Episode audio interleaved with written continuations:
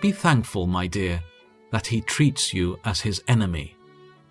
From the letters of John Newton, November the 13th, 1772.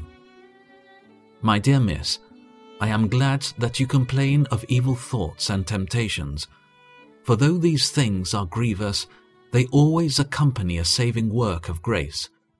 Though every Christian does not suffer greatly by persecution, poverty, and worldly troubles, yet they all suffer much from indwelling sin, temptation, and Satan. As to evil thoughts, they as unavoidably arise from an evil nature, as steam arises from a boiling tea kettle. Every cause will have its effect, and a sinful nature will have sinful effects. You can no more keep such thoughts out of your mind than you can stop the course of the clouds. But if the Lord had not taught you, you would not have been sensible of them, nor concerned about them. This is a token for good. By nature your thoughts would have been only evil, and that continually. But you find something within you that makes you dislike these thoughts, makes you ashamed of them, makes you strive and pray against them. Now this something that resists your evil thoughts, what can it be? It cannot be human nature, for we naturally love our vain imaginations. It is the grace of God. The Lord has made you sensible of your disease, that you might love and prize the great physician. The knowledge of his love for you shall make you hate these thoughts. Yet you will be pestered with them more or less while you live in this world. For sin is wrought into our bodies, and our souls must be freed from our bodies, before we shall be fully freed from the evils under which we mourn.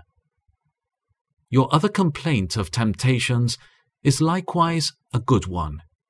If you were to visit some young ladies who know no other end of living but to dress and dance and socialize, and if you were to ask them if they are troubled with Satan's temptations, they would think that you were out of your wits.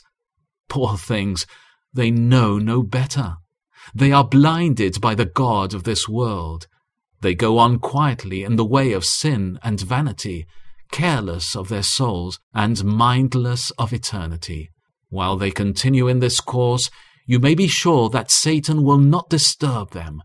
They are asleep, and it would not be for his interest to do anything that might awaken them out of their pleasant dream. And if you yourself were thus asleep, Satan would be content that you should sleep on and take your rest. But when he sees anyone awakened out of this deadly sleep, he probably tries first to lull them asleep again. And if the Lord prevents that by his mercy, then Satan alters his measures and roars like a lion which has lost his prey.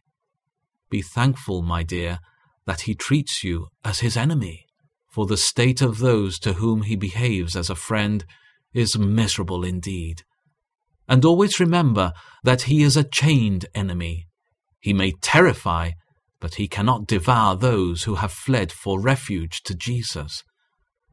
You cannot be too jealous of your own heart, or too cautious of the snares which you are exposed to.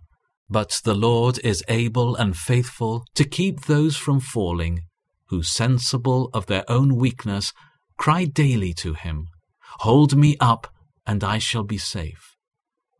Continue in prayer, that you may be preserved humble and abased in your own eyes, and then I am sure that you will not fall.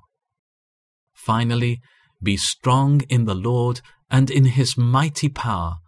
Put on the full armour of God, so that you will be able to stand firm against all strategies and tricks of the devil.